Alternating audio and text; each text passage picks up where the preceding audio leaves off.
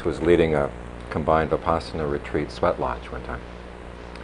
And one of his, his assistants was named Dana.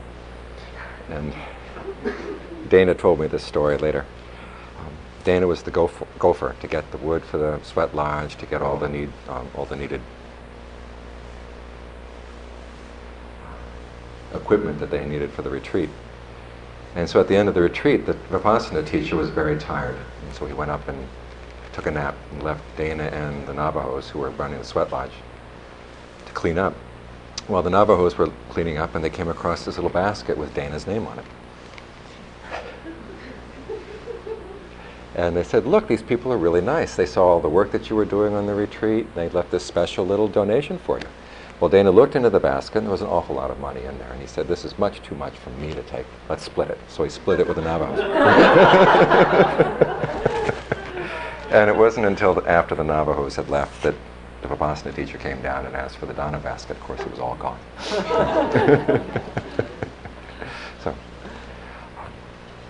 my teacher always said that if you want to teach people, make sure they meditate first. So I'd like to have a short guided meditation before the talk. Close your eyes and think thoughts of goodwill. Start with thoughts of goodwill for yourself. Because if you can't feel goodwill for yourself, it's hard to feel it genuinely for other people. So just tell yourself, may I be happy. May I find true happiness. And remind yourself that that's not a selfish thought. Because true happiness is something that comes from within doesn't require taking resources from outside from anybody else. And when you've developed your own inner resources for happiness, it's a gift not only to yourself but to the people around you. You're not inflicting them with your greed, anger, and delusion. And there's a kind of glow that comes from within that other people can pick up as well. So the next step is to spread thoughts of goodwill to others. May they find true happiness too. Start with people who are close to your heart family, very close friends. May they find true happiness.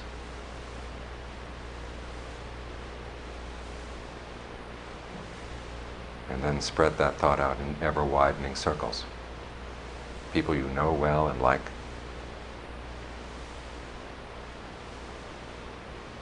People you're more neutral about.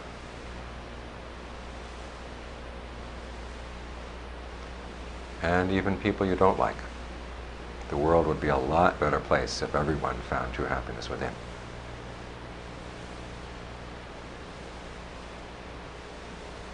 Spread thoughts of goodwill to people you don't know. Not just people, all living beings in all directions east, west, north, south, above, and below, out to infinity. May all living beings be truly happy.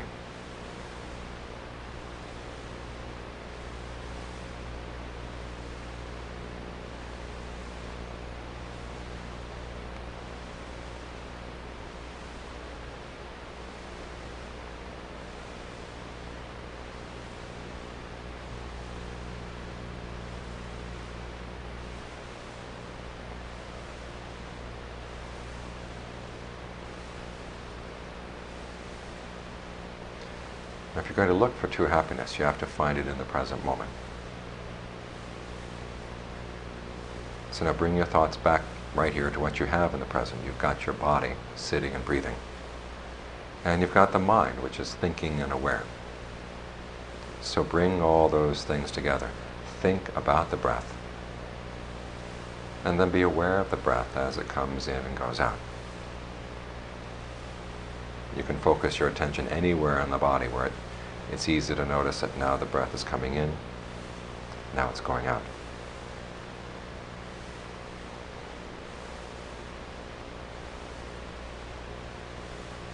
Try to breathe comfortably. You might want to start with a couple of good, long, deep in and out breaths to see how that feels.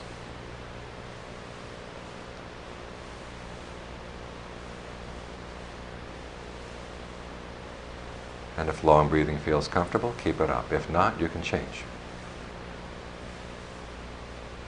You try in long and out short, or in short and out long, or in short and out short, whatever the body seems to need right now, whatever rhythm and texture. A breathing feels best. So take a little while to explore to see exactly what does feel best for the body right now.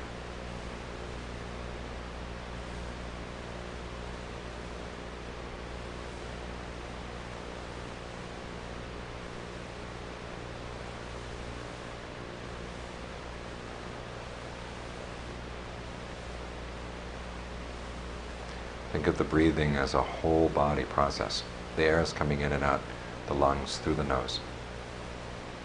But your whole nervous system is involved. As the rib cage expands and contracts.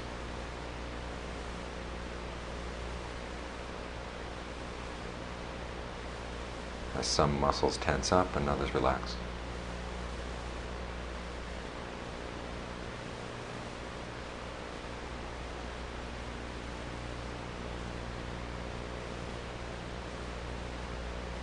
Try to keep the whole body as relaxed as you can, down to the tips of your fingers and the tips of your toes.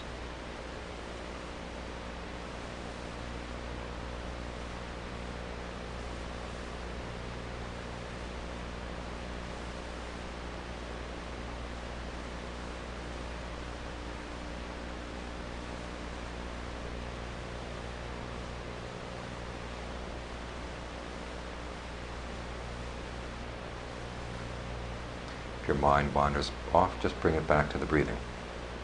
Wanders off again, bring it back again.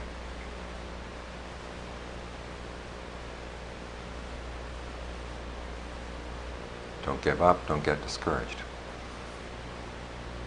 The fact that you've caught the mind wandering off, that's a sign that you you can use that as an opportunity to strengthen mindfulness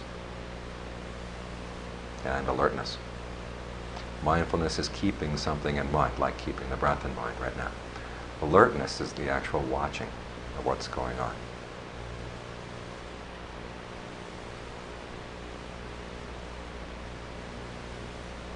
And the third quality that's mentioned as you're developing this meditation is ardency, which means that you really are intent on what you're doing. If you catch the mind wandering off, bring it back immediately, as soon as you notice it. While you're with the breath, try to be as sensitive to the breath as you can.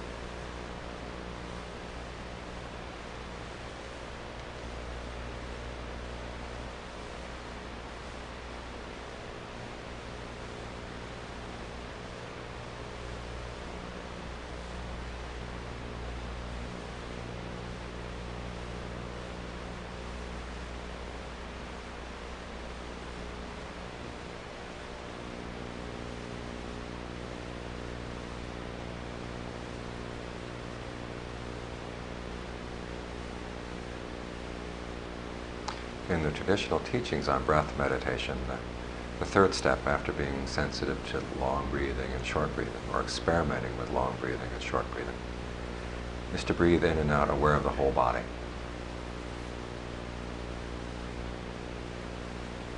One way of developing that whole body awareness is to go through the body section by section. A good place to start is down at the navel. Just locate where is that part of the body in your awareness right now. And then watch it for a while as you breathe in, as you breathe out. If you notice any sense of tension or tightness there, just allow it to relax. In other words, breathe in without any tension building up on that part and part of the body. And then breathe out without holding on to any of that tension or without pushing the breath out too much. Just allow it to be as open and relaxed as possible. If you want, you can think of the breath energy coming in and out of the body right there. So you don't have to pull it from some other part of the body.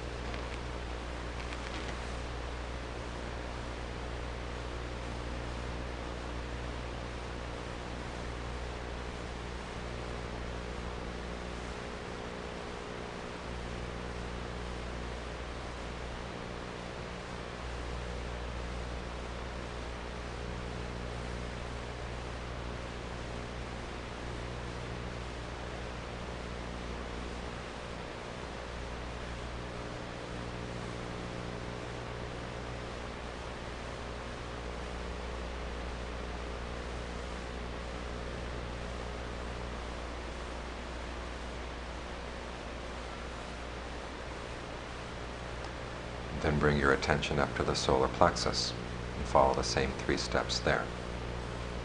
One, locate that part of the body in your awareness, right in front of the stomach. And then watch it for a while as you breathe in, breathe out.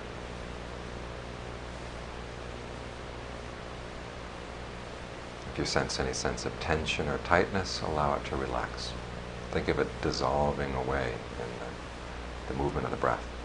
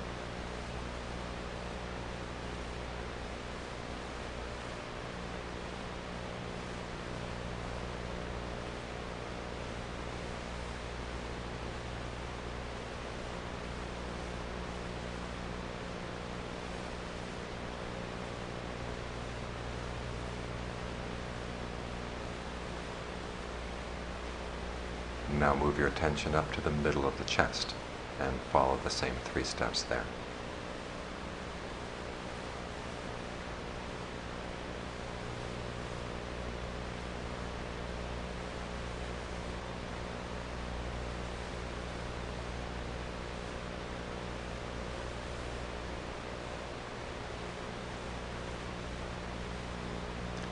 Might find the rhythm of breathing changing as you move from section to section, which is fine.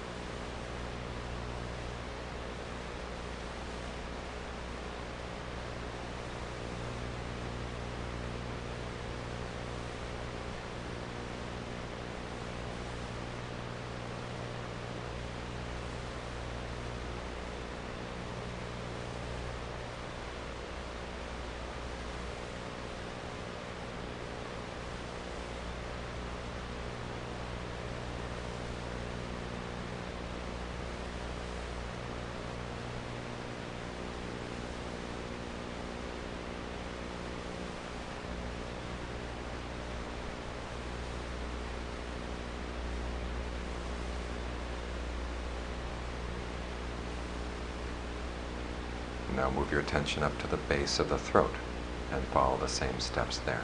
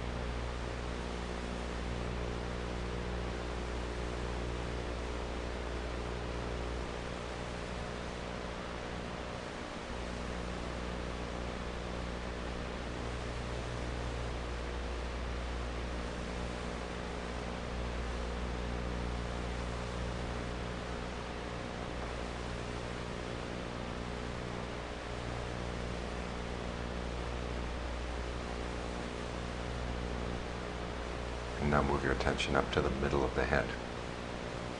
There tends to be a lot of tension in this area, so treat it gently. When you breathe in and out, think of the breath energy very gently coming in, not only through the nose, but also through the ears, the eyes, in from the back of the neck, down from the top of the head.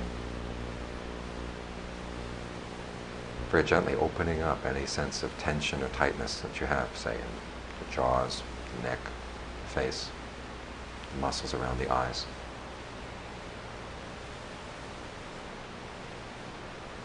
Working through that tension and just lifting it away.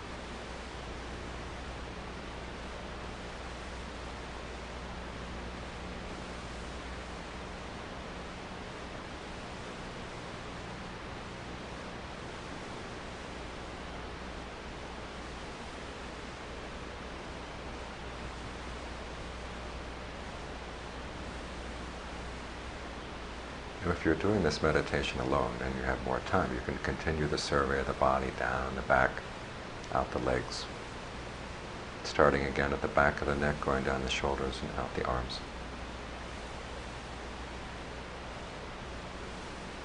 But for tonight, you can just return your attention to any one of those spots that we surveyed just now, whichever one seemed most comfortable, easiest to focus on. Where the sense of the breath felt most, sat- most satisfying. Return your spot there and allow your t- return your attention to that spot. And then think of your awareness spreading from that spot out to fill the whole body. So you breathe in, aware of the whole body, breathe out, aware of the whole body. And then just try to maintain that whole body awareness all the way through the in breath, all the way through the out breath. Don't let it shrink.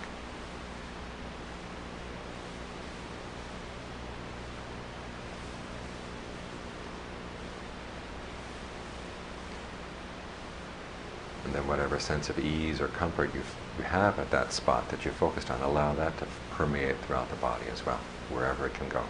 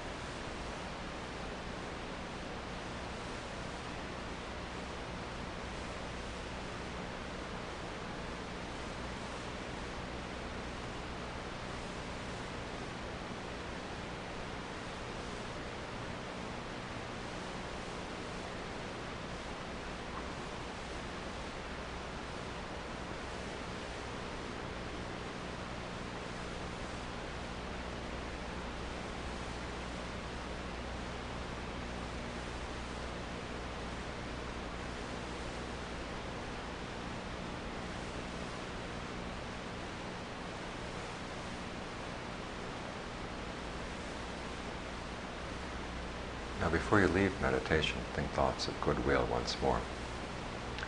Whatever sense of peace or calm you felt during the session, just dedicate it to someone else, either specific people you know are suffering right now, or to all living beings in general, in all directions.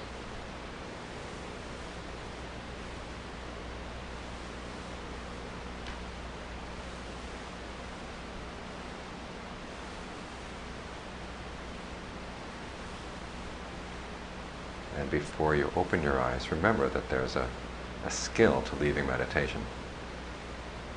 My teacher once said that when people meditate, they're like a person who climbs a ladder up to the second story of a house.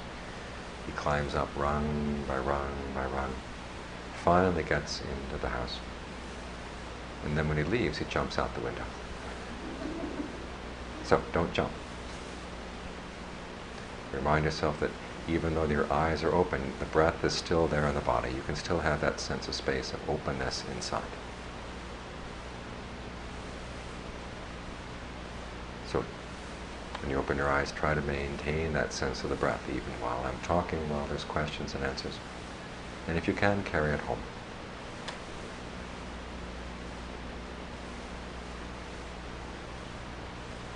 Because it's that sense of being centered inside that gives continuity to the meditation and allows you to carry the meditation into your life.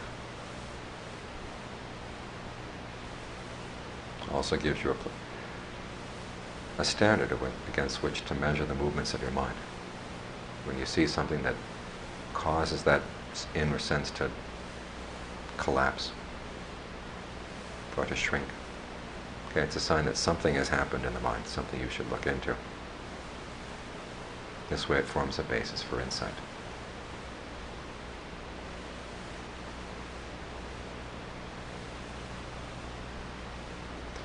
So with that in mind, you can open your eyes.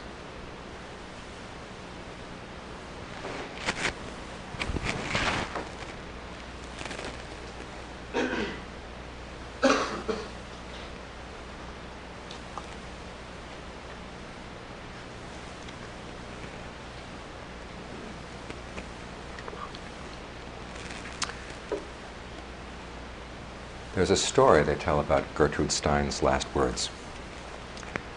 Apparently, all the literary crowd in Paris knew that she was about to die. And so they gathered around her bed to hear what final words she would have to say.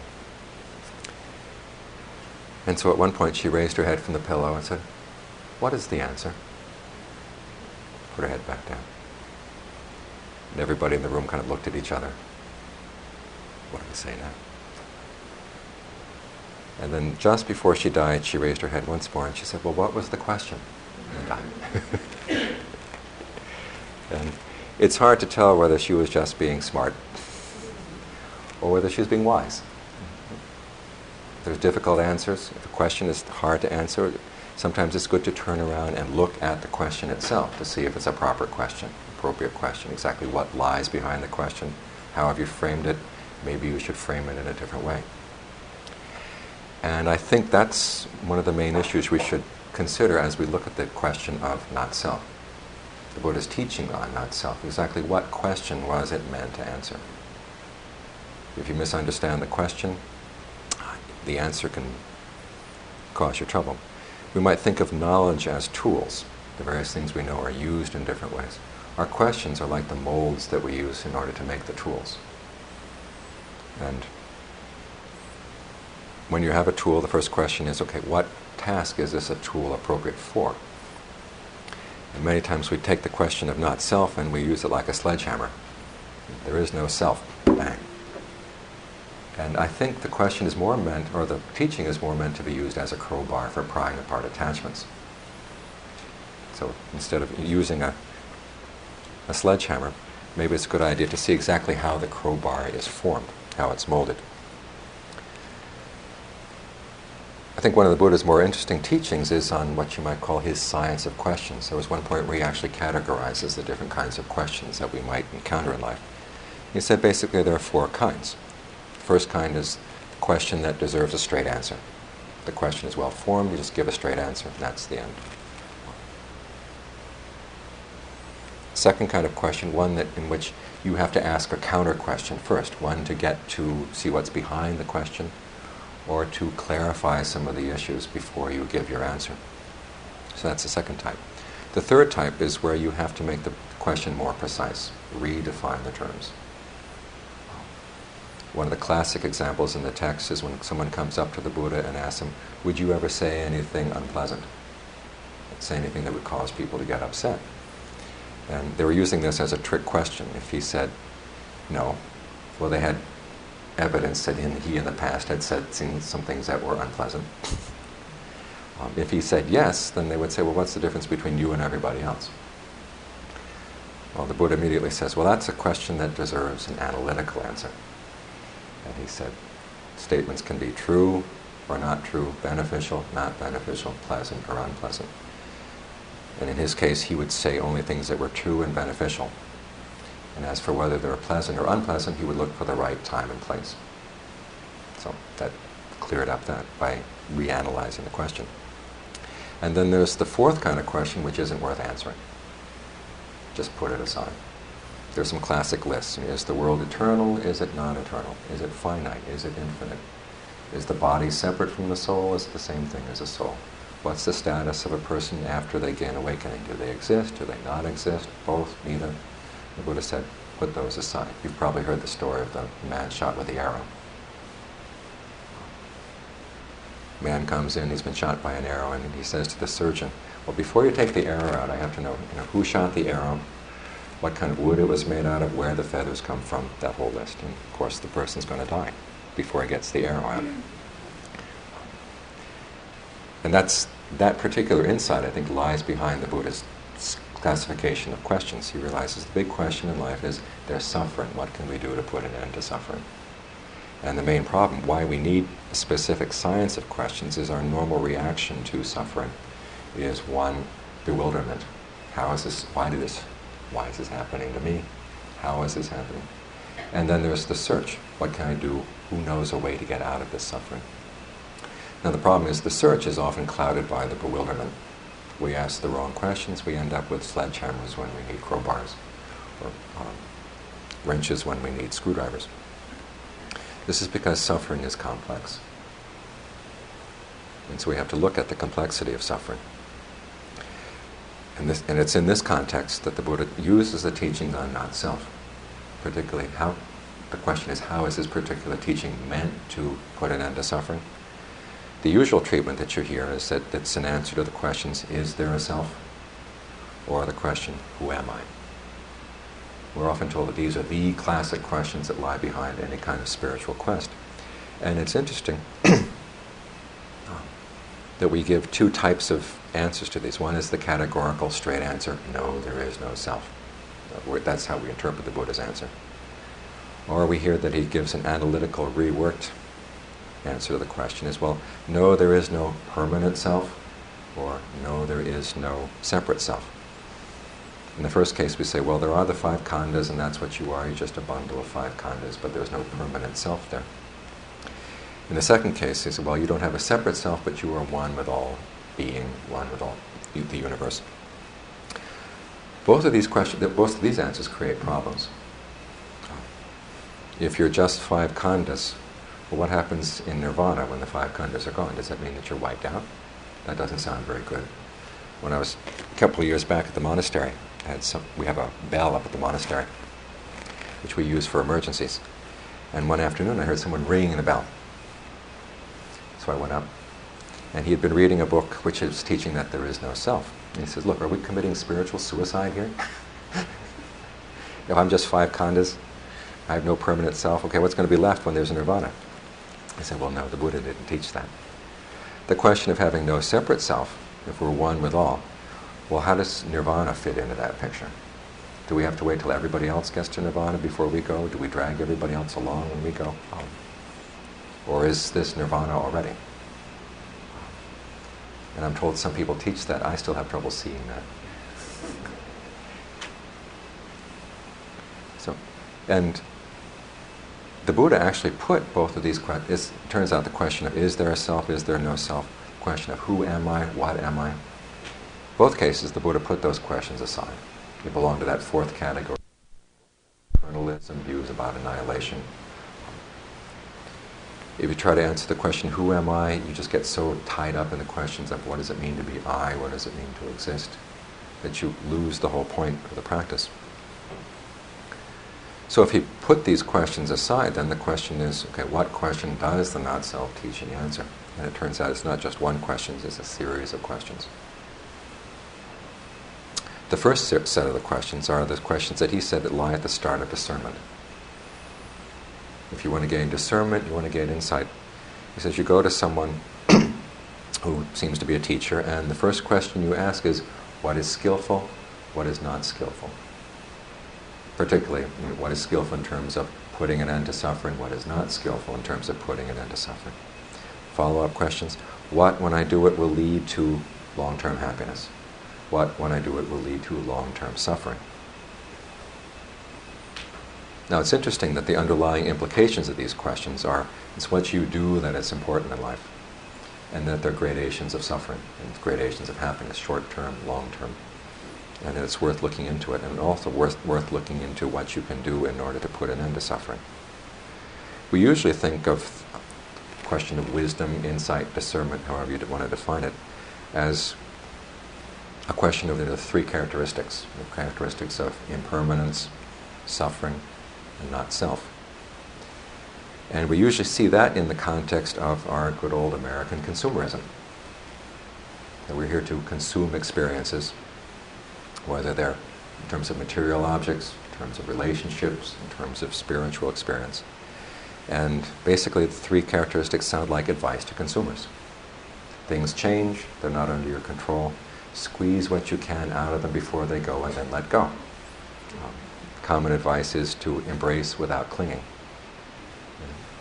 Try to picture that in your mind. What is it like to embrace without clinging? It's kind of like holding with your arms but leaving your fingers limp or something. But actually, when you look into the, into the culture that the Buddha was dealing with, it wasn't the consumer culture that we have now. It was more like a culture where people produced what they consumed. You acted both as producer and as consumer. Here, in the modern society that we have, these two functions seem to be separated. What you produce, other people use. What you use, other people produce. And there's a disconnect. It was that one of my favorite New Yorker cartoons. Was of two couples sitting in a living room, and it's a pretty plush living room. And the husband and one couple is saying, Of course, it's had its ups and downs, but by and large, Margaret and I have found the consumer experience to be a rewarding one. of course, you wonder what it was like for the people who produced what they were consuming. Um, and I think this is one of the areas where we in the West have a disadvantage when we come to the Buddha's teachings. We don't have that sort of innate understanding that comes from a person who's been producing what he's been consuming or what she's been producing, what she consumes. As consumers, we just want you know, the best experience, as easy and quick, and comfortable as possible. But when you're producing, you also have to ask the question about exactly how much work is this worth? The, the things that I'm going to produce, that I'm going to consume. Um, one way of illustrating this contrast is with a Thai, with a uh, poem. It's one of the famous epics in Thailand. It's kind of a the Thai version of Tom Jones. Only there are two Tom Joneses in this one. They're both friends, and it's a story of their amorous adventures. And I think at, one point in the text, and one point in the poem, each of them cheats on the other one with their, with, the, with, their friends' wives, best friends. They do this with each other's wives.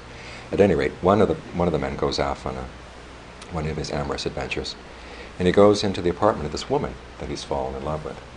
And as soon as he enters, there's this beautiful screen that sort of divides the room. And then for the next several stanzas of the poem, it's a description of the screen. The story that's being dis- depicted on the screen has been beautifully illustrated. And for a while, you forget about the, the story of the guy going into the apartment and you're in the story on the screen. The importance of this is that the woman in the room painted the screen herself. And by looking at the screen, getting a sense of this particular story that she told, how she tells it, how she illustrates it, you get a really good sense of who she is, what kind of personality she has. Now you contrast this with a lot of the writing we see in America. I don't know if you remember Tom Wolfe's writings back in the 60s when he first got started. He'd describe, if he's going to talk about a particular person, do a portrait, he started out by describing how that person decorated his or her house, how they decorated his or the, the office, what clothing they wore. In other words, the things that they consume. Or another American comparison would be the show lifestyles of the rich and famous. How many of those rich and famous people showed off the things that they had made in their house? Mostly things they had bought. So this is a real contrast in the societies, and I think we have to keep this in mind as we look at the Buddhist teachings.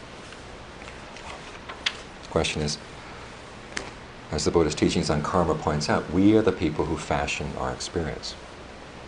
We also fashion, fashion our sense of self, who we are. It's something that we make. Well, the question is, is it worth it? Because one of the other teachings that he points out is that where there is the most clinging, there is the most suffering. And what do we cling to more than anything else but this sense of self that we've created?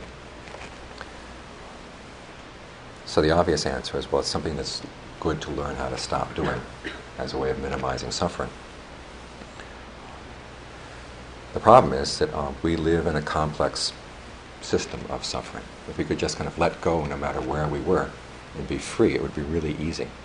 But you can't do that. When things are complex, if you've studied complex systems, you may know that they have only a few points in the system where things fall apart or where there are things that you can get out of the system.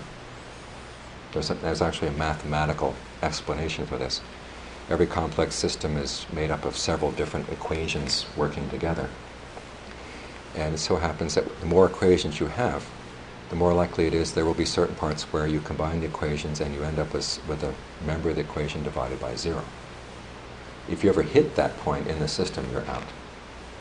Just like any mathematical, you probably learned math in fourth grade as you can't divide by zero, that's just out of the question. But if you hit that point in the system, you're out. But not every point in the system is like that. If you're other places, when you're in the system, you're very much tied in. And the, the difficult thing is that our sense of self is very much a part of the system as well. So what do you do? You try to position yourself so you can get to that, those particular points.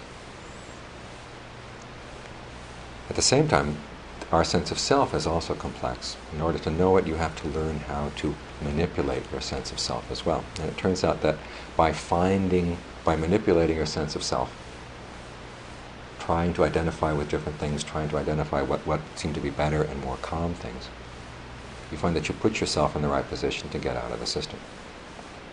Because the points that we get out of the system are the points where the mind is still, clear, calm, and balanced. So you try to develop those qualities. Now, because the system is created through your intentions, what this means is you're trying to get to the points where finally there is no intention, that sort of the intention is divided by zero and you're out. And this is one of the reasons why it's so important in the practice to pay very careful attention to what you do, why that question of what is skillful is such a good question. Because what lies behind what you do? It's your intentions.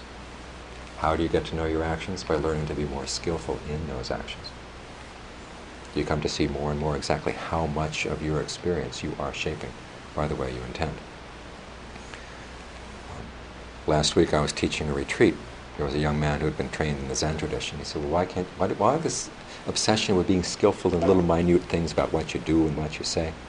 Why can't you just kind of let go? Because the deathless is always there. I think the Buddha nature is always there. Well, it's because your intentions are so complexly wound up you need to find those spots where things open up. To get yourself there, you have to pay very careful attention to what you're doing because this is the principle that's creating suffering. So, in order to bring the mind to those points that I said that are you know, still and clear, this is why there's so much emphasis on the path. Developing virtue, because the mind, when you when you've been principled in your actions and you reflect on your actions, you see there's nothing here that I could really blame myself for. There's nothing here that you have to deny. There's nothing here that you have to regret. Makes the mind easier, a lot easier for the mind to settle down. So you work on virtue. Then you work on mindfulness and alertness so you can be really clear about what you're doing. Bring the mind to stillness and concentration. So, in order to do all this, this is where the sense of self t- turns out to be useful on a certain level. Because in order to practice virtue and concentration, you need to have a self, sense of self reliance. After all, you're the person who's doing this. You need to have a sense of self responsibility. This also builds that sense of self esteem and self worth that allows the mind to settle down in a healthy way rather than kind of a neurotic way of denial. I know a lot of people who do concentration practice. Some people are very good at concentration practice because they're good at denial. It's just sort of block out everything in their minds, which is not helpful. You need to have concentration that's based on a sense of self esteem, self worth, and even in California, we've discovered that self esteem and self worth have to be based on doing things that are worthy of self esteem and self worth. You can't just think your way into it. I was talking to a psychotherapist a while back. She was apparently back in what was the 70s or so. She was one of the leaders in this self-esteem movement, and she said it. You know, they finally had to admit that yeah, the kids have to do something that's worthy of self-esteem before they can actually carry self-esteem around. So even in California, we've learned that lesson. Once you get the mind centered and still with this sense of well being that comes from getting more and more skillful, that's when you can, be, you can start deconstructing that sense of self. First, is because you actually see the process of self construction in action. You see the movements of the mind. When you're very still, very clear, you can see I'm identifying with this, now I'm identifying with that. And you begin to see that your sense of self is, is kind of like an amoeba, it keeps changing shape. Sometimes you identify with your body, sometimes it's with feelings, sometimes it's with your ideas of things, sometimes it's with that sort of field of consciousness that you have. And it moves around, and you see that there actually are decisions that you make on a very subtle level to identify with this, identify with that.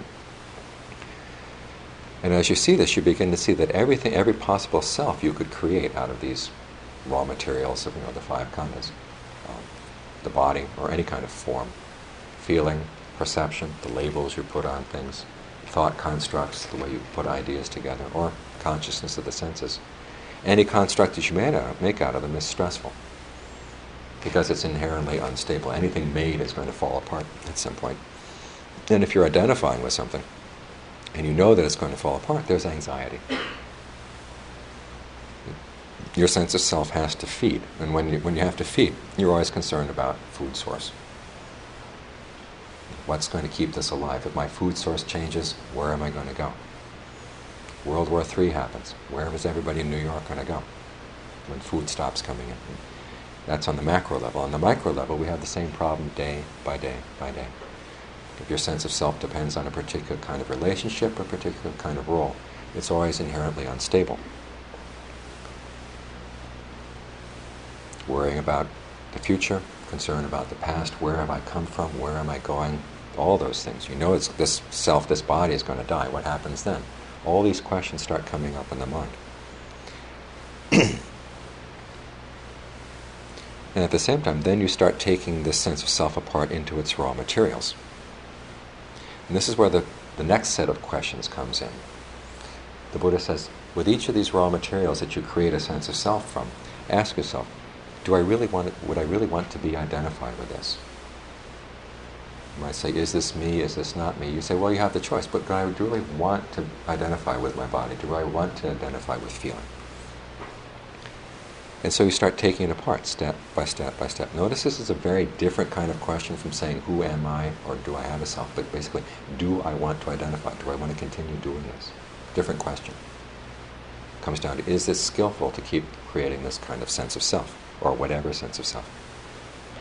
And as you take the sense of self, wherever it happens, apart, piece by piece by piece, you look at the raw materials. And even though you've been doing a very skillful job of using these raw materials in order to create the path, because that's what you've been doing, you create concentration out of the same five khandhas. You create your discernment using these same five khandhas. But no matter how skillfully you handle it, you realize that these raw materials, none of them are really anything that you would want to identify with. It's like realizing that you've been building your house out of frozen meat. now, you can have a really pretty house, nice Victorian decorations, but it's still frozen meat. or you can think about those, the story they tell about the Japanese cooks during the occupation after World War II. One subtle way of getting revenge on the Americans who were coming into the restaurants was to take human excrement and make it into food and you can make really good food apparently if you're a very clever cook which they were but it's still shit so you look at the raw materials from which you're making yourself and say do I want to identify with this? Could I ever build anything out of this that I would want to identify with? And say no. And as you go through this sort of in, in immediate experience, there comes a point where you totally let go of any of the things that you've been clinging to, any of the raw materials that you've been working with. At that point, when you let go, there's total freedom. The texts describe it as, you know, they don't go into a lot of details to describe it because the descriptions would be a perception which you might end up, end up holding on to. But as you know, in the course of the path, you've been using particular ideas. The, one of the ideas that they keep drum, drumming in over and over again is the idea of total freedom. In fact, that's what the word nirvana means, um, or the implication of the word. The, the word nirvana literally means the, the going out of a fire. They would say that a fire nirvana'd. And we have the idea when a fire goes out, just you know, totally it out of existence. But for them, it meant that it was freed from its fuel. That was the implication of the image. Because when the fire is burning, it's clinging, it's agitated. You can prove the clinging. You go home, take a stick with a fire on the end, and try to shake the fire off the end of the stick. It won't go the whole time. It's agitated, it's hot, it's bothered. But when, it, when finally the fire is liberated from the fuel, that's when the fire goes out. That was the implication in their minds. That's how they understood physics in those days. So the, the image behind nirvana is one of freedom. Now, when you have total freedom like that, the question is is there a self experience in this? Is there not a self experience in this? Who is experiencing? At that point, you don't care. It's not an issue. You've got total freedom. You've got what, you know, what, what you've been after. And when you look back on the path that took you to that freedom, you realize why it was a wise idea to put that question of self or not self aside. Because if you're if you try to define yourself, as the Buddha once time said, no matter how you define yourself, you're going to limit yourself. You're limited by whatever you identify with. Also, that sense that you were trying to free from the system, that was part of the system. So you get around that paradox, that kind of you know, catch 22, by just focusing on the question well, is what am I doing right now skillful? If it's not, let's stop it. Do I have to do this? When you see that anything is unskillful, that it's causing suffering, when you see that it's not necessary, that's when you drop it. As long as you assume it's necessary to keep creating this self, you always will, and you always suffer. You get the mind to a point of stillness, where it's balanced, healthy, that state of clarity, and you see, I don't have to do this. You can put down the burden. You don't even have to tell yourself to put down the burden, you put it down. So this is what the Buddha was getting at with the question of the teaching and not self. It's answering that question: Is what am I what am I doing right what I'm doing right now, is it skillful? Now, there are certain levels, as I said, where it's skillful to create a self, as you have that sense of self reliance, self responsibility. That gets you to those points where you, in, this, in the points of your experience, where you can actually take things apart further. Without that kind of training, you're just kind of wandering around in the system, you never hit those points. Because they're, very, they're, they're impossible to get into without this kind of work. Once you're there, Okay, then you can take that part of that sense of self apart and just stop. You reach that point of no intention, which is, you know, taking the system and dividing it by zero, and you're out. So when anyone asks you, what is this teaching on not self? What question does it answer? It, question, it answers the question, is it skillful? Is it skillful to create a sense of self? And when you get to the point in your own experience when you realize that, no, it's not, I don't have to, and then you're free. That's how the, the teaching on that self functions as a crowbar. It pries your attachments away, it pry, pries your misunderstandings away, so you can get to that point where you're no longer creating suffering. So, those are my thoughts on the topic. Do you have, do you have any questions? Yes. So, if you look at a body and say, I'm not the body, I'm not the feeling, I'm not, well, there are all these things which are not this, not that, Mhm. see that. Mhm. But that doesn't, it seems to me that I'm left with this, well, I was something, I just don't know what I am. Mhm. Like, uh, the, the, there's a desire to define yourself, that's Right. how you do it. Mhm. Mhm. And that desire is to be there, but with nothing is left but, well. Okay, it's the wrong time. It's the wrong time to ask, ask that question. At this stage, you say, "Okay, can I make a really skillful sense of self here?" And so you take those five khandhas, the you know the five aggregates that you've been working with, and you you know create a person who is virtuous. You create a person who's concentrated. You create the factors of the path. In the way, in the way you act, the way you think, the way you speak. And that eventually will get you to the point where you realize, I don't want to do this anymore. Until you've got there, you've got to have a sense of self. It's just that you create a better and better one.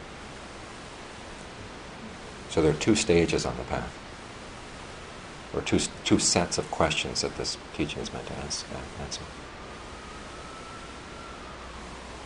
Yes, Randy.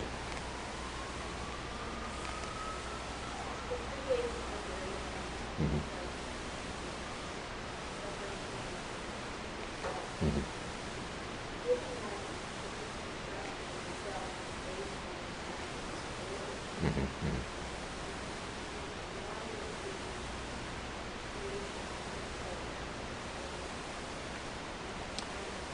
Mm-hmm. You don't create non-self. You use it as a perception. As again, it's a question. Whenever the Buddha teaches the teaching on not-self, it's always introduced with a set of questions. You look at form. Is this something you would identi- want to identify with? Again, it's one of those areas where you're using a perception, perception of not self, to get you to that point where then you can take things apart.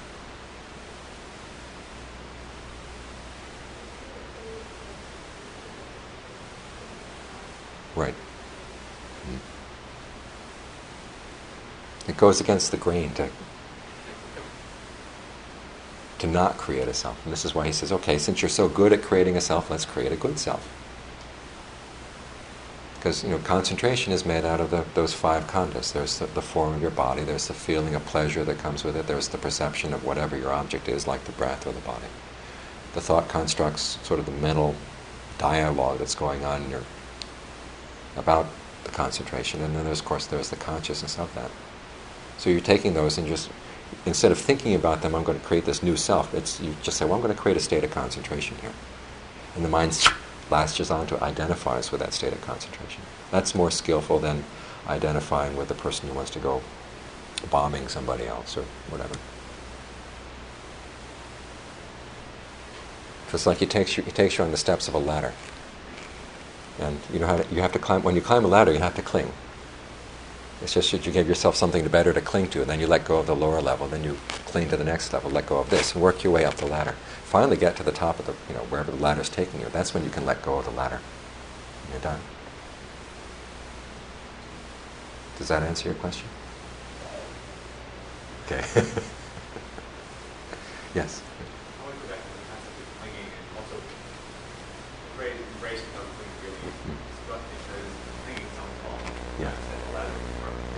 that one embraces with the appreciation of the impermanence, Mhm. then one can actually enjoy, one can enjoy the impermanence rather than regret it. Mhm. It's the question of what are you going to embrace? Because certain things, when you embrace them, are just going to get you further and further away from those spots where you can get out. And other things help pull you towards it. You know, you embrace the practice. You know, you embrace the practice of, um, of virtue. You, you hold on to those precepts. It's interesting in Thai, they have the, their, their term for maintaining the precepts is to hold to the precepts. You do. You hold on to them. So the, it, it, it depends on what you're embracing. That's what makes all the difference.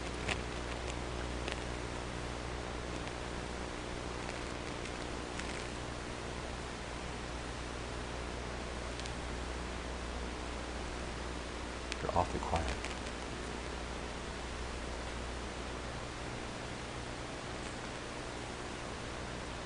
Yeah. Warmer? I mean, is Nirvana San Diego as opposed to New York? I'm afraid that one of the, the epithets they have for it is cool, which of course in India works fine.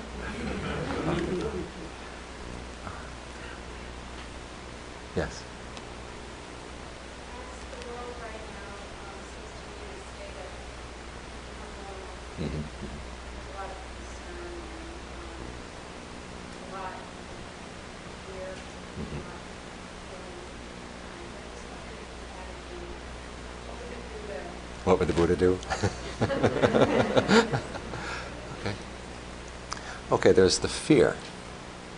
And again, fear comes from holding on to something. You're putting yourself in, you've realized you're in a position of weakness. You're in a position of danger.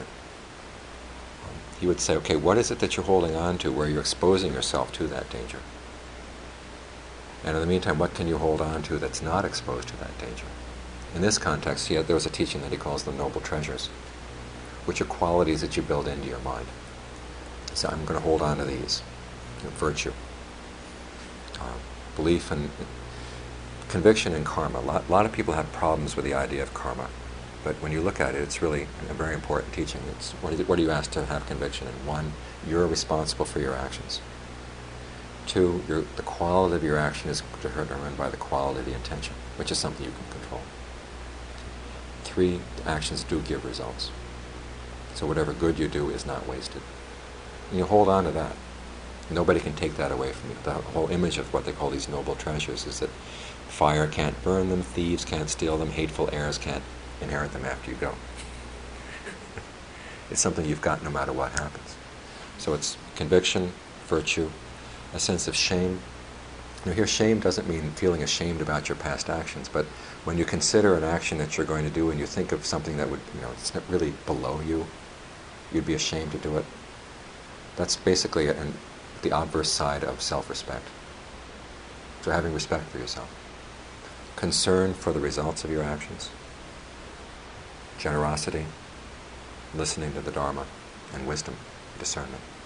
You hold on to these things. Okay, these are your treasures. No matter what the government does, no matter what the terrorists do, you've got these. Those are your important possessions. Yeah.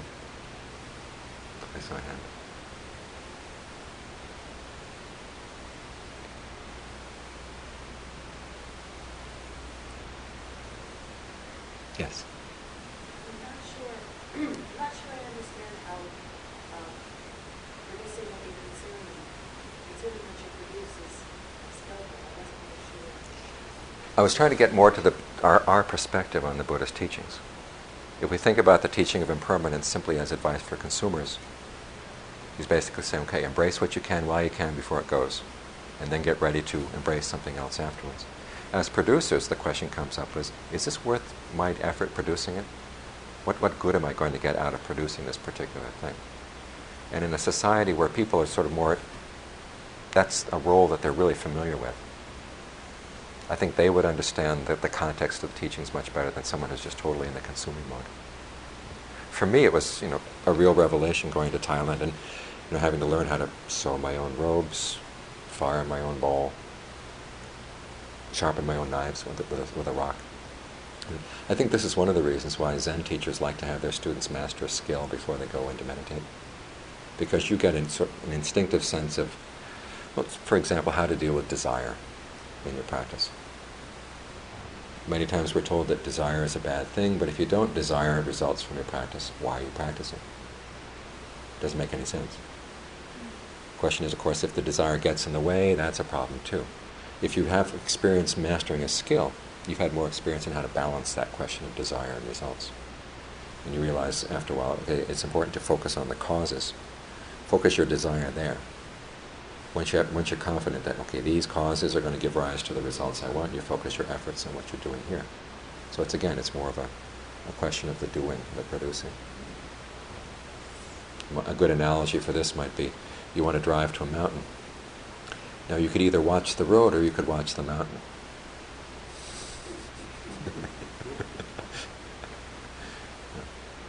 so, I mean, you check the mountain every now and then to make sure it's not in your rearview mirror, but you focus on the road. So it's not that you know, cons- you know, producers are more inherently more skillful than consumers, but many times they are. But it's ju- just the question of realizing if you're going to produce this and you're going to be consuming it, it's very different from just you know, producing things that other people are going to use and consuming things that other people have produced. You get a different perspective. Hmm. Yes. use the term self-respect, Mhm. Mhm. self-worth. Mhm.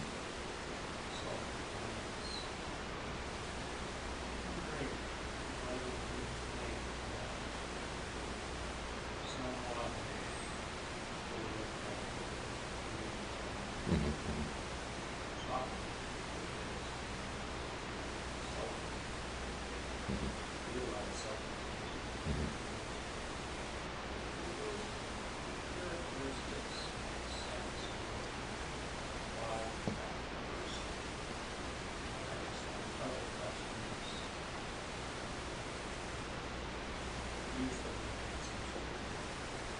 Mhm, Currently, mhm, mhm. There's a way they were assessed, but seeking that enlightenment, that would be different than the way they are understood Mhm, mhm. in our culture and our society.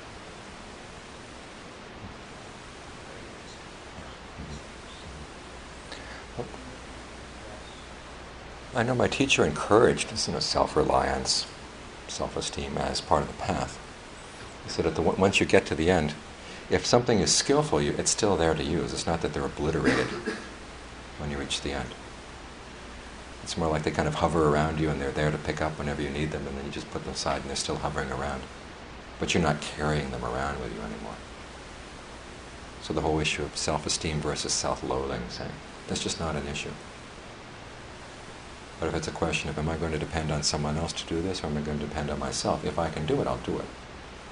If I can't, no problem. I noticed being with my teacher when he was sick, and then years later being my father when he was sick was two very different experiences. When my, you know, my teacher needed needed help, there was no sense of, gee, I'm not worthy of this, or you know, I'm feel, I, I don't like being a burden on other people. If it, you had to be a burden, you had to be a burden. It was part of human life. He was ordinarily a very self-reliant person. And when he recovered from his illness, he basically said, "Okay, you can go where you want to now." That was it. Um, Never, never thank you or anything. Just you want to go, go. so the issues are not they're not the same the issues that they are for us. But where, you know, where, wherever self-esteem or self-reliance is useful, okay, there it is. To use it when you need it and put it aside. So I think that's the difference. But while you're on the path, um, it's a very useful quality to have. I think it was Ananda who made the point about desire. Someone asked him one, one time, you know, what is one of the goals or what is one of the results of this path that you practice? And he said, well, it's the ending of desire. And they said, well, how do you get there? He said, well, you develop the desire to go. and they said, wait a minute, this just doesn't work. Okay. And so Ananda said, well, they were sitting in a park, and so Ananda said, well, before you came to the park, did you have the desire to come here? And the man well said, yes, I did. He said, well, once you got to the park, what happened to that desire? He said, you didn't need it anymore. You drop, you drop it. So it's, it's that same sort of thing. You develop these skillful qualities, and if they're ever useful, there they are. And if they're not, you just sort of let them go.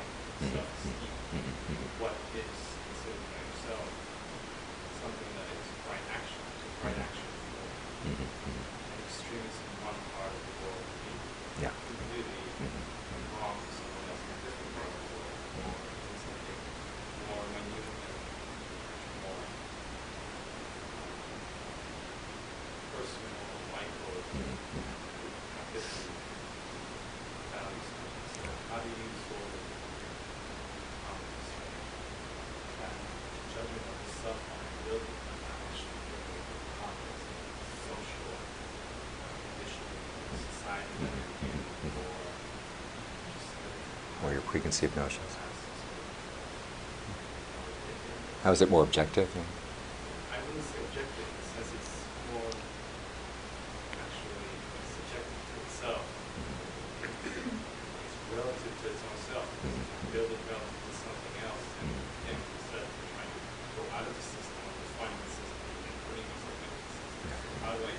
create a self now. Well, part of it is one, just stop thinking about creating a self and just say, I'm just going to do what's skillful. And you look at your actions. There's a, a wonderful passage where the Buddha is talking to his seven year old son. And I'm thinking someday it'd be good to write an article on Buddhism for children to go through where the Buddha is talking to little kids. And because you get the really basic teachings, and they're very useful teachings, it clears a lot, a lot of uh, problems, a lot of confusion. He says, you know, use your actions as a mirror. And in other words, when you intend to do something, look at the intention. Okay, am I going to harm anyone by this? Am I going to harm myself? Am I going to harm anybody else by doing this action? And if you see that there is potential harm, you don't do it. Okay. While you're, if it's, if you saw there's no potential harm, then you go ahead and do it. While you're doing it, you monitor the results of your action. Am I harming myself? Am I harming anybody else? If you see that you're causing harm, you stop. After it's done, you begin to, and if, you're not seeing any harm, you continue doing it till it's done. When it's done, then you reflect again on the results that came over time. You say, well, this was connected with that. If there was some un- unexpected harm, okay, I realize I shouldn't do that again. This is how you learn. And of course, your perception of what's harmful and what's not harmful is just going to get more and more and more precise over time as you get more sensitive to this particular question, more sensitive to harm. He said, and also he gave example. If you see if you see any potential harm from this, or any any harm that you created, go and talk it over with someone else who's practicing, so you can get their perspective as well. Then you can weigh that into the equation. So the next time around. And it's just like with any skill. You don't start out if you're going from total lack of skill to total skillfulness. It's sort of a more gradual, step by step by step process. And it's a lot of this is, comes down to being willing to learn from your mistakes which is I, it's one of our American diseases. We don't like to, you know, admit mistakes. but um, if you can start learning from your mistakes like this and not get neurotic about them, then you have this potential for getting you know closer and closer and closer to where you want to be.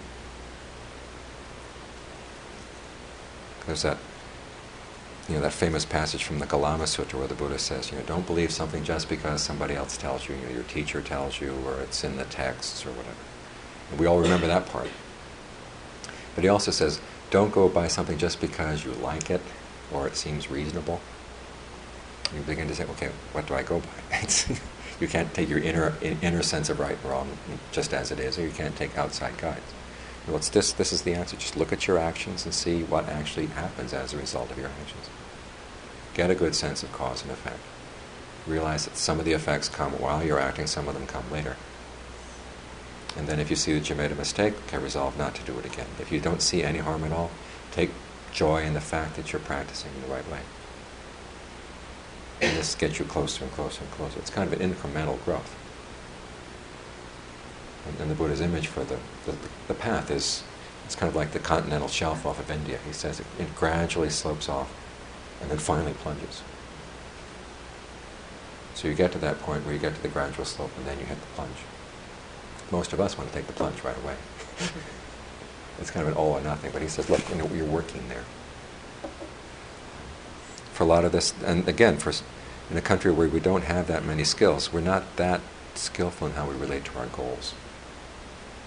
If we want something fast, we want to be able to do it right now. Long-term goals cause us suffering. Whereas in a country where they've been everything you do has to be you know your own personal skill you have a much healthier relationship to the fact, well, I may not be there yet, but I'm progressing. Yes?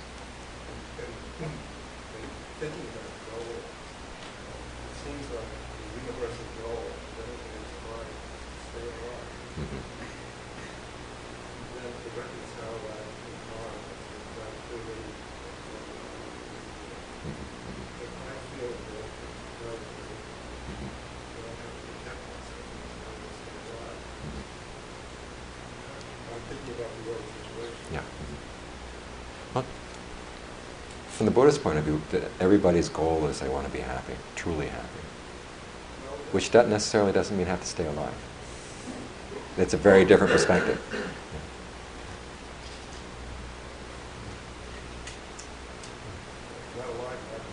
Well, you can come back again.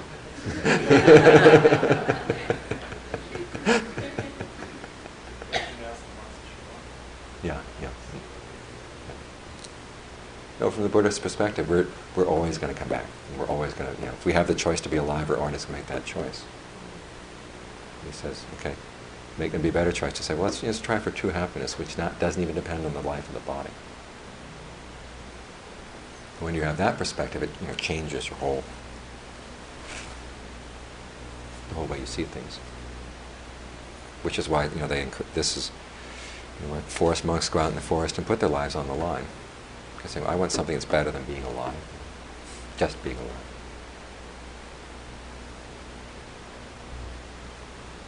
And that's what the Buddha did. He said he had, you know, wealth, beauty, sensual pleasures, power. He said, this isn't good enough. If this is all human life is, it's not all that good. I want something better.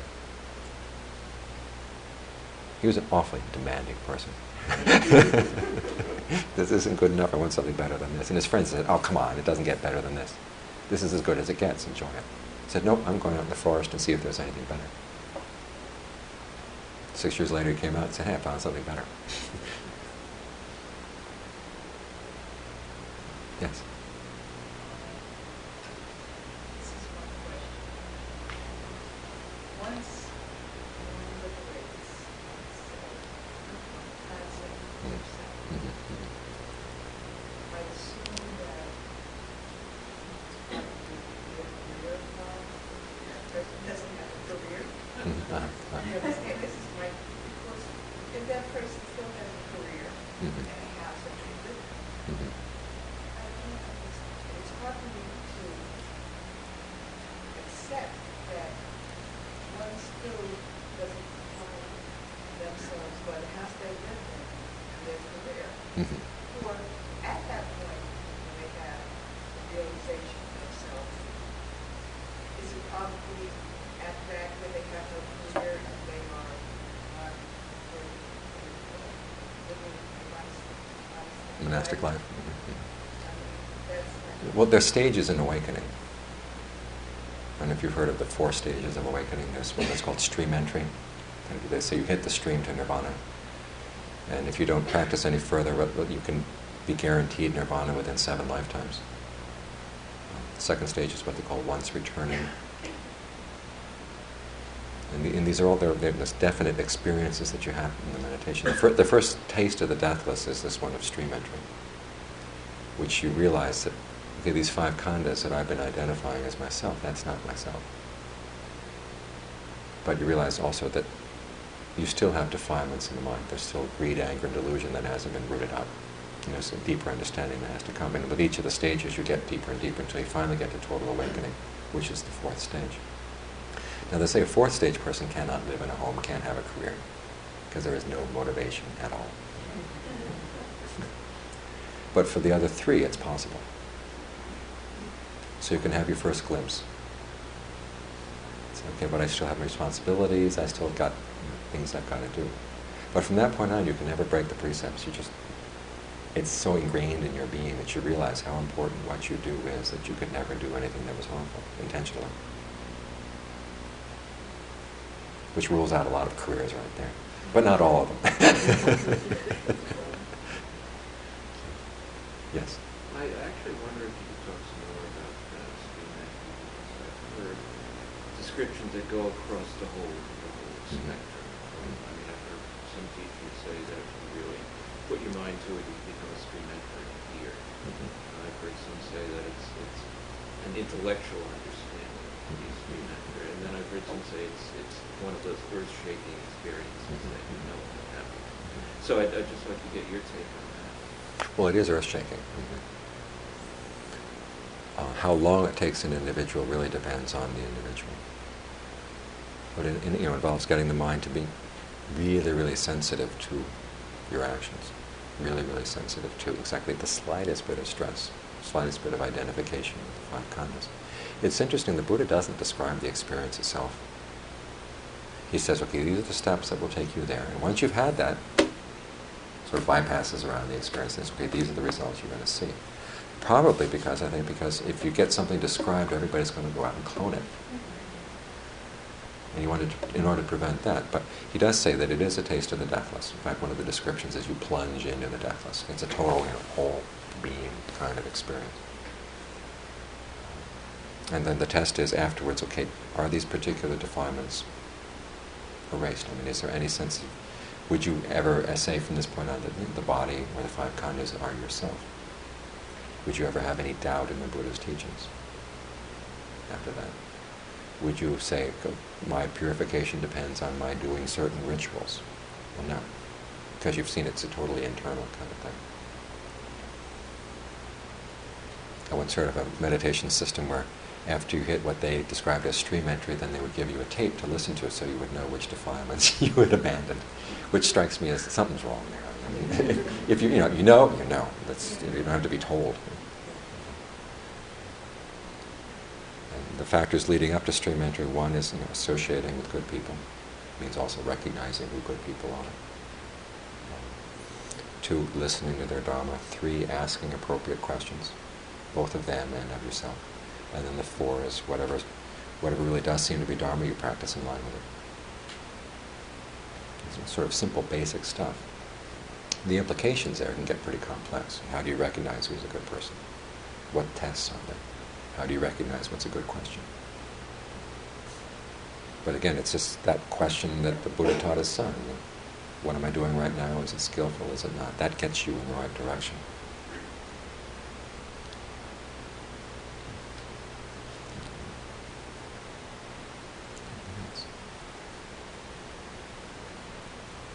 Yes. The question on Buddha nature? Okay. Um, concept of Buddha nature. It's not taught in the Pali Canon. And it's one of those it's one of those concepts that causes a lot of problems. You may have heard of Dogen, the, the Japanese Zen monk. That was the question that took him to China, to China. If all beings have Buddha nature, why do we have to practice?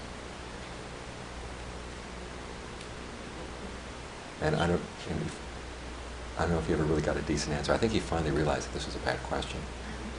It's one of those questions that you just got to put aside. In the forest tradition, they teach you that you know there is there is the potential in everybody, which is the important thing. We all have that potential. Um, the deathless is always there, but what's standing between us and the deathless is our intentions. It's like knowing there's gold under your house. But if you don't dig down and get it, it doesn't do any good. It doesn't pay the bills. It's, it's, all. It's good to know that everybody has this potential, but it's it's not it's not our quote unquote true nature. Because once you start defining true nature, you're getting back to defining well, who am I? What is my true self? And those are the questions that get in the way. So it's one of those concepts. You just put it aside. Hmm. The question also comes up: Well, why do we hear so much that you know Buddhist teaching is that there is no self? Is that just a Western invention? Turns out, um, Ashvaghosha, have you ever heard of him? He was a Buddhist poet. He wrote a uh, poetic biography of the Buddha. And so, kind of tracing down the chronology, he seems to be the very first Buddhist who came out with a statement there is no self. Before that, nobody had ever said that. So, we're talking, what, five, four five hundred years after the Buddha passed away. You'll find it in the commentaries, you'll find it in Northern Buddhism, Southern Buddhism, but it seems to he seems to be the first person to, to make that statement. You look in the canon, it's never said. Yes.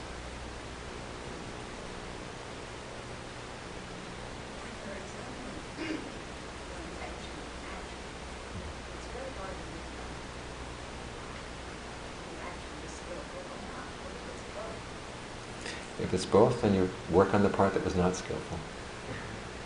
Break it down into its component factors.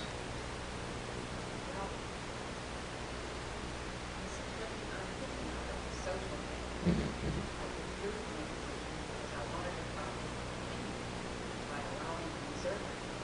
Mm-hmm, mm-hmm. Not for what they did. the next time around, you have to think maybe it, it was it, would would there have been a more skillful choice?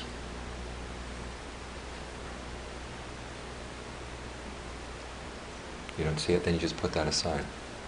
Work on the things where you can clearly say, okay, that was a mistake. I should next time I should have done it this way.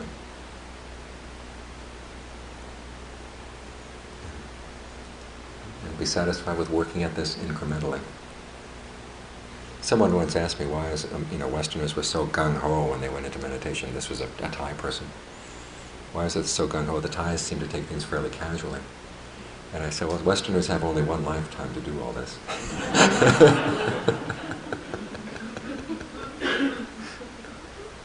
but you can always take satisfaction in going in the right direction, even if the steps seems, you know, seem small.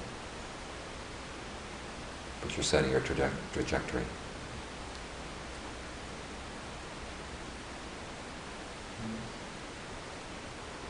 Yes.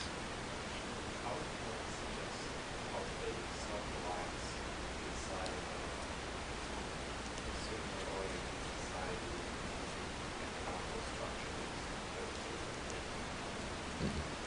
Well, be reliant in how you, you know, what choices you make in terms of, you know, the path, specifically the path. Be re- self-reliant in how you're going to decide how to be generous, how you're going to be virtuous. That, I mean, that's where it really matters. It doesn't matter whether we're consumers or producers. What really matters is, okay, I take responsibility for my actions.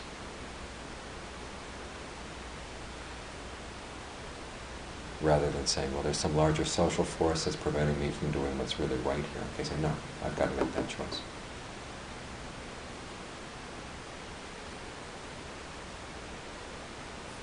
So that, that's a good place to start.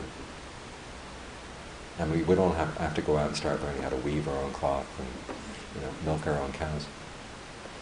I, I, I guess it may, there's a lot of emphasis on competition. Mhm. There's a lot of emphasis on winning Mhm. competition. It's very much so it's years of now job for you. Mhm. It's a competition where the goal, the goal of everything is to win. Usually to make another person lose. Mhm. Business is implicit in whatever you're doing. So how do you sort of say, well, I'm doing something that's promoting this group, but it's actually trying to not promote another group? Say, okay, our group wins, I want it to be because we have more integrity, because we're going to do an actual better job. Which sometimes gets you thrown out of the company, but if that's your choice, then you're self-reliant. you know. but it, it means also not saying, well, everybody else was doing it, so I just kind of went along with them. There come times when you have to say, I'm, I'm out of here.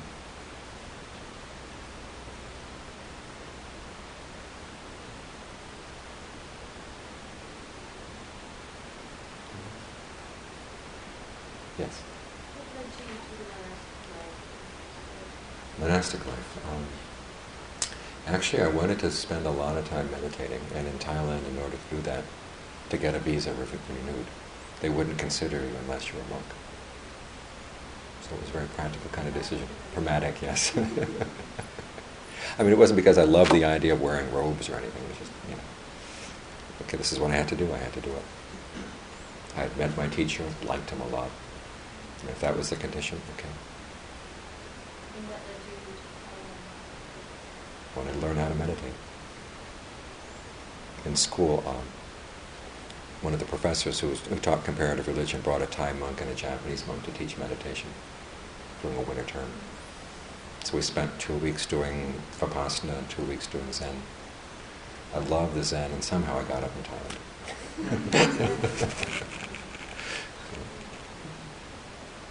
yes. Uh, Most of the monks, or at least a lot of the monks who come to teach in the West, are from the Ajahn Chah tradition, and Mhm. you're from Ajahn Lee. Mhm.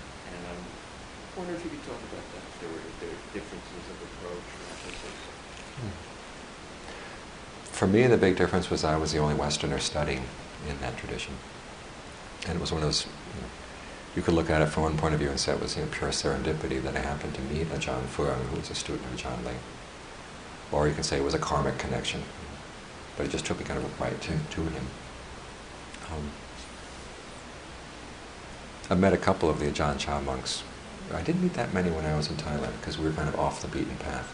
Ajahn Fuang was a very reclusive teacher, even among other among other forest Ajahns. Um, we were in the wrong part of the country. There weren't that many forest Ajaans there. Um, most of them made the comment that you know, they, I didn't realize how lucky I was that I had all that one-on-one contact with Ajaan Fuang, because with Ajaan Chah, for, with them, it was lucky maybe once a month you'd get you know, a statement from the Ajaan Chah or something.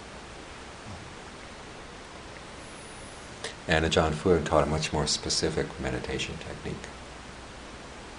The Ajaan Lee, you know, the, the, the step by step by step method. And in, in the forest tradition, it's the only very really sort of mapped out kind of technique. So I think that was one of the major differences.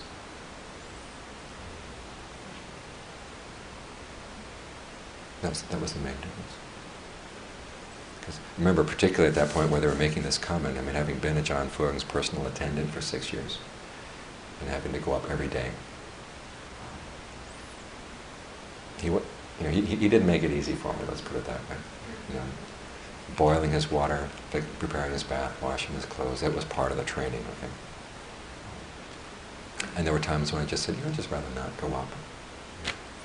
Because I knew I was going to find something fierce. The, the time when it hit worst was I had a very strong sense that Ajaan Fuang could read my mind. And so for two years I was really good. Any unskillful thought, no, no, no, no, no, he's going to know. Uh, until one night it just really hit me. I started thinking about sex. And it got really fascinating. And I said, um, and it was, it was just, I was torn between these two emotions. On the one hand, I'd like to follow it, and the other side, oh my gosh, he's going to know. What am I going to say? How am I going to face him tomorrow? And so this went on for about three hours. Finally, I was exhausted, went to bed.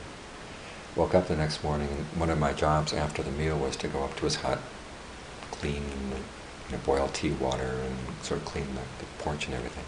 And what would usually happen, he'd be sitting on his hut drinking a cup of tea, and if I had anything to talk about, I would go up while he was drinking his cup of tea. If I didn't, I would wait until he went into his room, and then go up and do the job.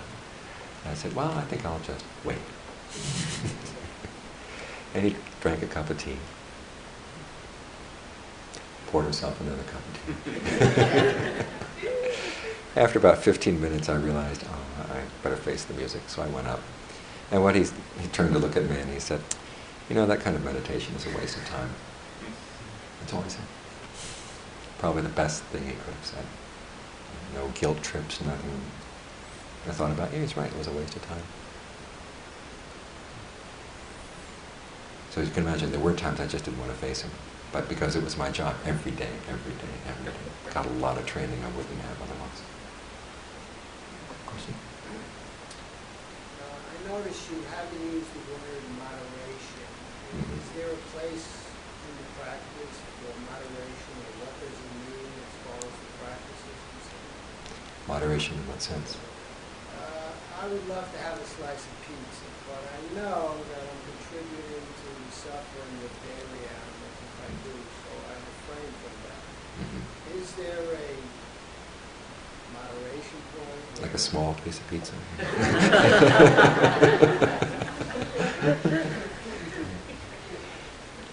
you start out, the very basic, sort of lowest common denominator in the practice is okay, am I actually going out and making, you know, making them, cau- you know, causing those animals to suffer through my, my own action or through my ordering them to do that? And you say no. Indirectly, you may be contributing, but first start out with the things that you're directly doing in your life. Focus on those first. And then, if you have the ability, then you branch out and you know, assume more responsibility for your consumer choices. But the lowest common denominator in, ter- in terms of the precepts is okay, did I do that to the animal or did I tell somebody by direct order to do that to the animal? That's where you start. Then, then you, the, the more moderate, the next step is to say, okay, can I change my consumption pattern so I'm causing less suffering? How can you change your consumption pattern without causing suffering? All consumption involves suffering, okay? So you say, okay, then there's a reflection on the requisites. How much food do I really need in order to practice? How much clothing do I really need? Try to minimize your needs or strip them down to the basics. And this is one of the reasons we have this room. I'm still not clear. Do I, Mhm. do I, is it okay to have a slice? It's okay to have a slice of pizza. yes. Mhm. But I don't understand why.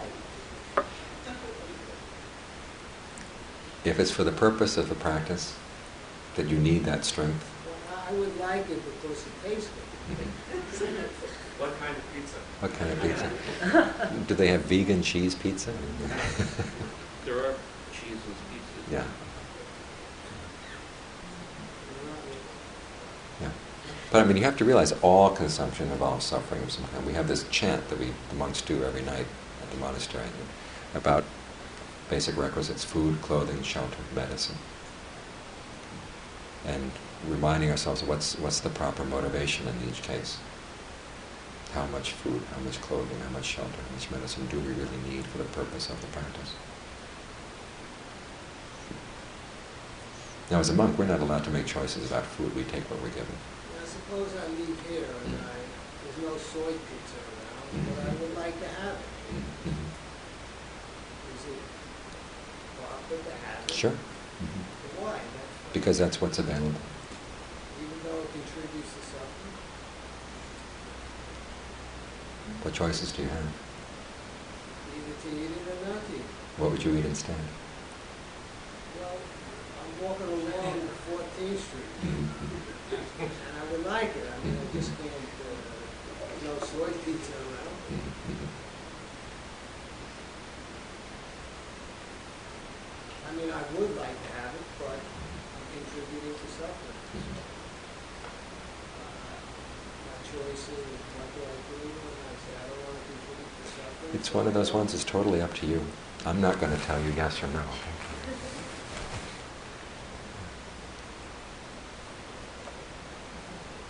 Yes.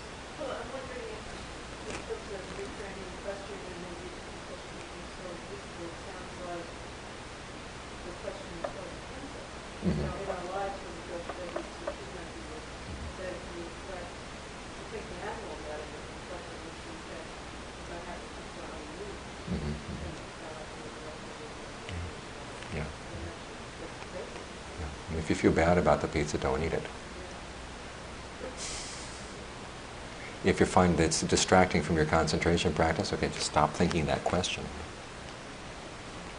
Because you realize, as I said, all consumption involves suffering for somebody down the line someplace. Even you know, vegan eating causes suffering to the farmers and other people who are responsible for getting the food there. You say, okay, these, you know, the, this is the food that's available to me. I'll just, you know, take what's easily available. So I'm not so tied up in, in the question of eating that I can't concentrate. This- This is what's made its way to New York, okay? Just leave it. Just leave it there. Spread good thoughts to the cows. Dedicate the merit of your practice to them. And as a monk, this was often an, often an issue. I'd be walking past this little tiny, tiny grass shack, and somebody would come running out and put a little bit of, you know, whatever they had into my bowl. And normally, looking at the people in that grass shack, they're the kind of ones you want to pull out your wallet and give them a little money. Well, I didn't have a wallet, and I was, now I was the recipient of their generosity. You go back and you meditate hard. Because you feel, okay, they, you know, I owe a lot to them today, so I'm going to meditate for their sake. People say that, you know, Buddhist Theravada monks are selfish, but there's a very strong sense of community that they work in. I meet face to face the people who are responsible for my food every day. And I owe it to them to meditate, not just goof off.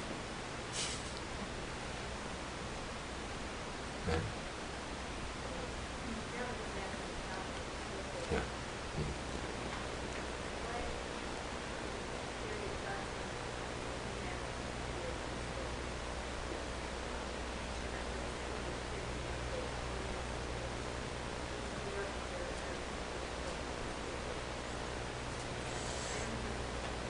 Mm. Right. Right.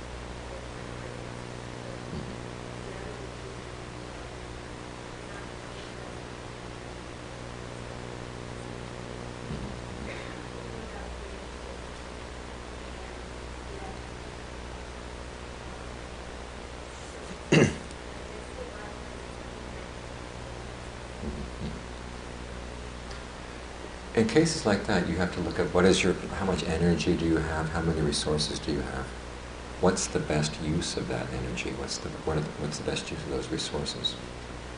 And there's some areas where you just have to have equanimity. I mean, you can't solve all the problems in the world. You can't speak up against all the injustices in the world.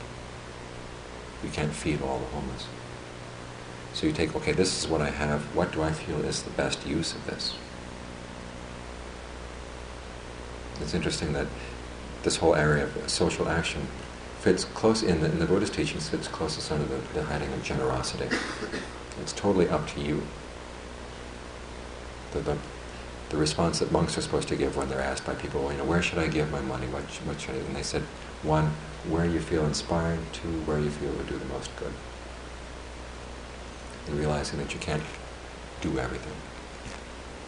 Because if you try to do everything, then the, you know the really important things get done very poorly. So just sort of create your own sense of your priorities and develop equanimity for the rest. Wherever you feel inspired. Wherever you feel inspired to help. It's a heart thing.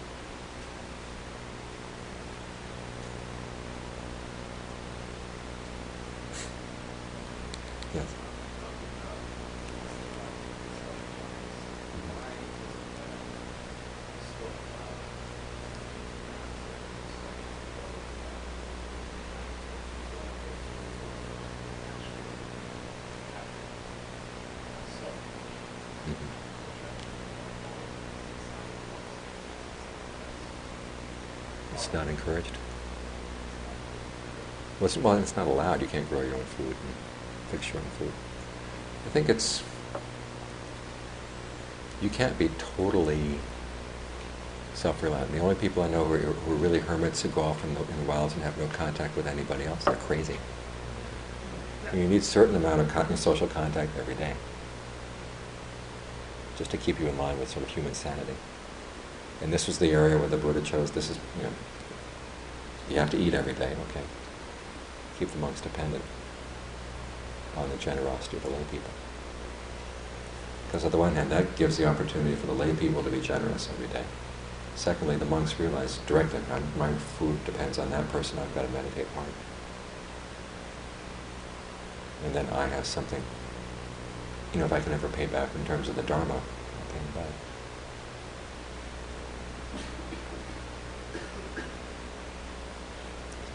So it's, it's the self-reliance in terms of you, know, you choosing your values and choosing to live by your values. That's, that's where the self-reliance is most important.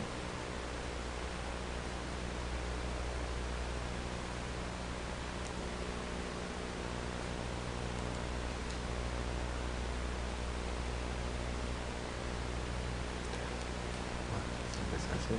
I've enjoyed your questions. There's one, one story I'd like to tell you which is not, not related to anything that you all have said or done.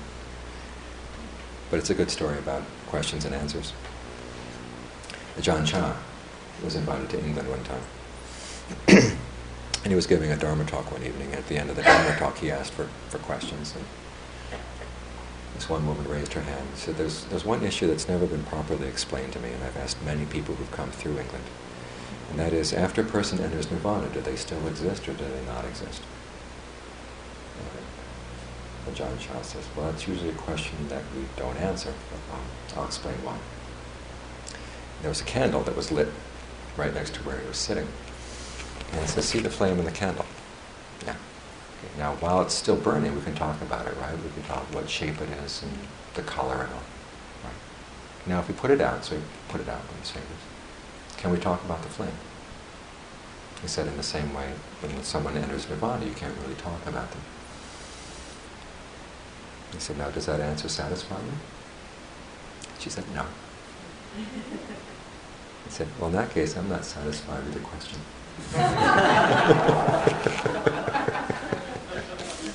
so, he'll end on that note tonight. okay. Thank you for coming.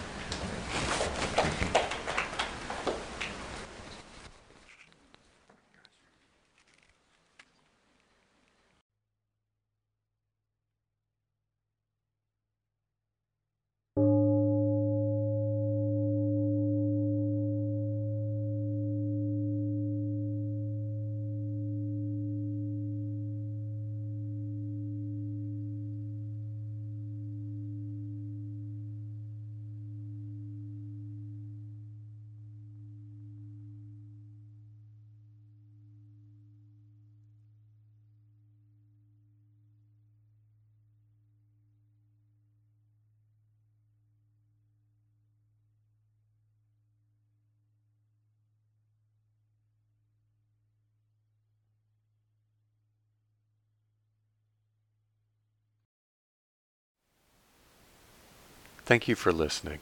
To learn how you can support the teachers and Dharma Seed, please visit dharma dharmaseed.org slash donate.